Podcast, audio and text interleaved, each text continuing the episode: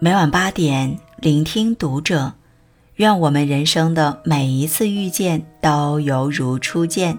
嘿，晚上好，欢迎收听读者，我是主播如初。那如初今晚要和你分享到的是来自作者西昭的文章。十年后，有出息的孩子都来自这七种家庭，请家长都读一读。一个好的老师或许影响孩子三五年，但一个好的家长绝对能影响孩子一辈子。对于老师来说，您的孩子只是几十个学生中的其中一个，可对于您来说，孩子就是唯一。人民日报曾发文指出，教育好孩子是父母这辈子最重要的事业。十年后，有出息的孩子都来自这七种家庭，父母最好都看一看。重视教育的家庭，橘生淮南即为橘，橘生淮北即为枳。可见环境对人的影响起决定性作用。一个重视教育的家庭，一定能培养出一个热爱学习的优秀孩子。蔡元培先生说过：“家庭是人生的第一学校，父母是孩子的第一任老师。重视家庭教育是所有父母义不容辞的责任。别让五加二等于零，别让孩子输在家教上。”那我们在这里所说的“五加二等于零”是指。五天的学校教育颇有成效，但周末两天的家庭教育没跟上，那么孩子就会被打回原形，得到的教育成效就是零了。所以家庭教育十分关键。乐观积极的家庭，有专家发现，孩子的性格越好，各方面都比同龄人更出色，将来也更加优秀。父母的积极乐观会在潜移默化中影响孩子，让孩子保持乐观，积极面对所有困难与挫折，学会笑着面对生活，幸福感十足。父亲陪伴越多，孩子性格越好，逻辑越强。每个家庭都应该营造和谐欢乐的氛围，让孩子发现生活的美好，学会热爱生活。热爱学习的家庭。教育的本质是培养习惯。我们都知道，孩子的良好习惯应该从小培养，但一味跟孩子说道理，他未必就听得懂。光说不练，假把式，言传身教，才是父母最该做的。一个高考状元的背后，一定站着热爱学习并且严于律己的父母。父母要带头先读书，先学习，做好榜样，孩子就愿意向父母学习与看齐。最好的教育就是父母成为孩子的好榜样。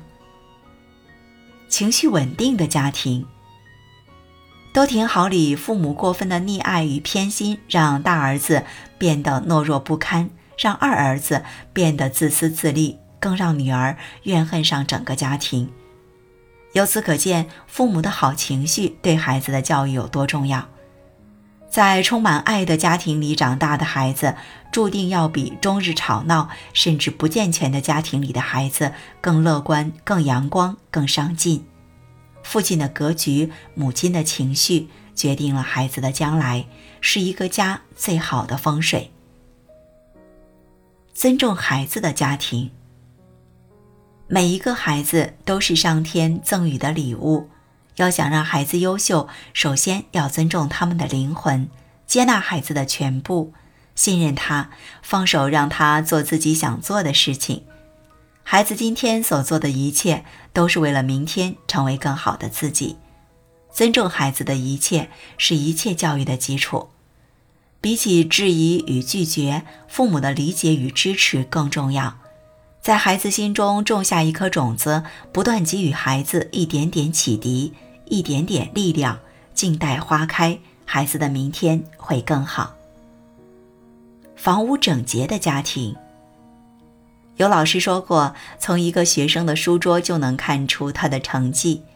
尖子生总能将学习用具收拾得干干净净，作业也做得很有条理。那是因为他们从小养成了习惯，井然有序地对待生活中的一切。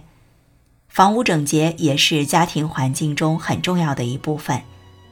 在有序的环境里长大的孩子，不仅养成了有条理的好习惯，还能更从容地面对生活，应对今后的一切问题。一屋不扫，何以扫天下？习惯养成应该渗透到孩子生活的每一面。讲究规矩的家庭，很认同这么一句话：有规矩的自由叫活泼，没有规矩的自由叫放肆。真正的爱孩子不是放任，而是约束。爱孩子和立规矩从来都不是对立的，两者并存，是教育的根本。养不教，父之过。父母溺爱孩子是教育的不作为。从小给孩子立好规矩，让他遵守规矩、敬畏规矩，成为一个有教养、有规矩的孩子，是父母的使命。卢梭曾经说过：“你知道用什么方法一定可以使你的孩子成为不幸的人吗？这个方法就是对他百依百顺。好孩子一定是父母精心教育出来的，坏孩子一定是父母放纵溺爱出来的。”再好的名校都比不上父母的言传身教，父母才是孩子一生中最好的老师。想让孩子成为怎样的人，首先您就得成为怎样的人。好，今晚的分享就这样，喜欢的话欢迎拉到文末帮我们点亮再看，关注读者新媒体，一起成为更好的读者。